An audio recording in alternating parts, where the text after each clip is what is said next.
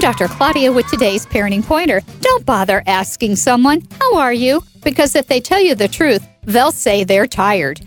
We don't get enough sleep, and we sure don't get enough deep sleep. Deep sleep is the slow wave stage that you need in order to feel refreshed when you wake up. It's not like rapid eye movement sleep where you're dreaming and moving around a lot. If we don't get that deep sleep, we'll feel even more exhausted despite getting eight hours. Deep sleep restores our energy, increases blood supply to our muscles, allows our cells to regenerate, strengthens our immune system, repairs tissue and bones, and enhances our growth.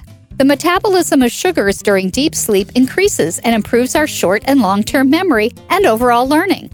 We not only feel stronger and more capable, we actually are. We're more efficient, confident, and social. We're less moody. Get in bed. I'm Dr. Claudia, and that's your parenting pointer.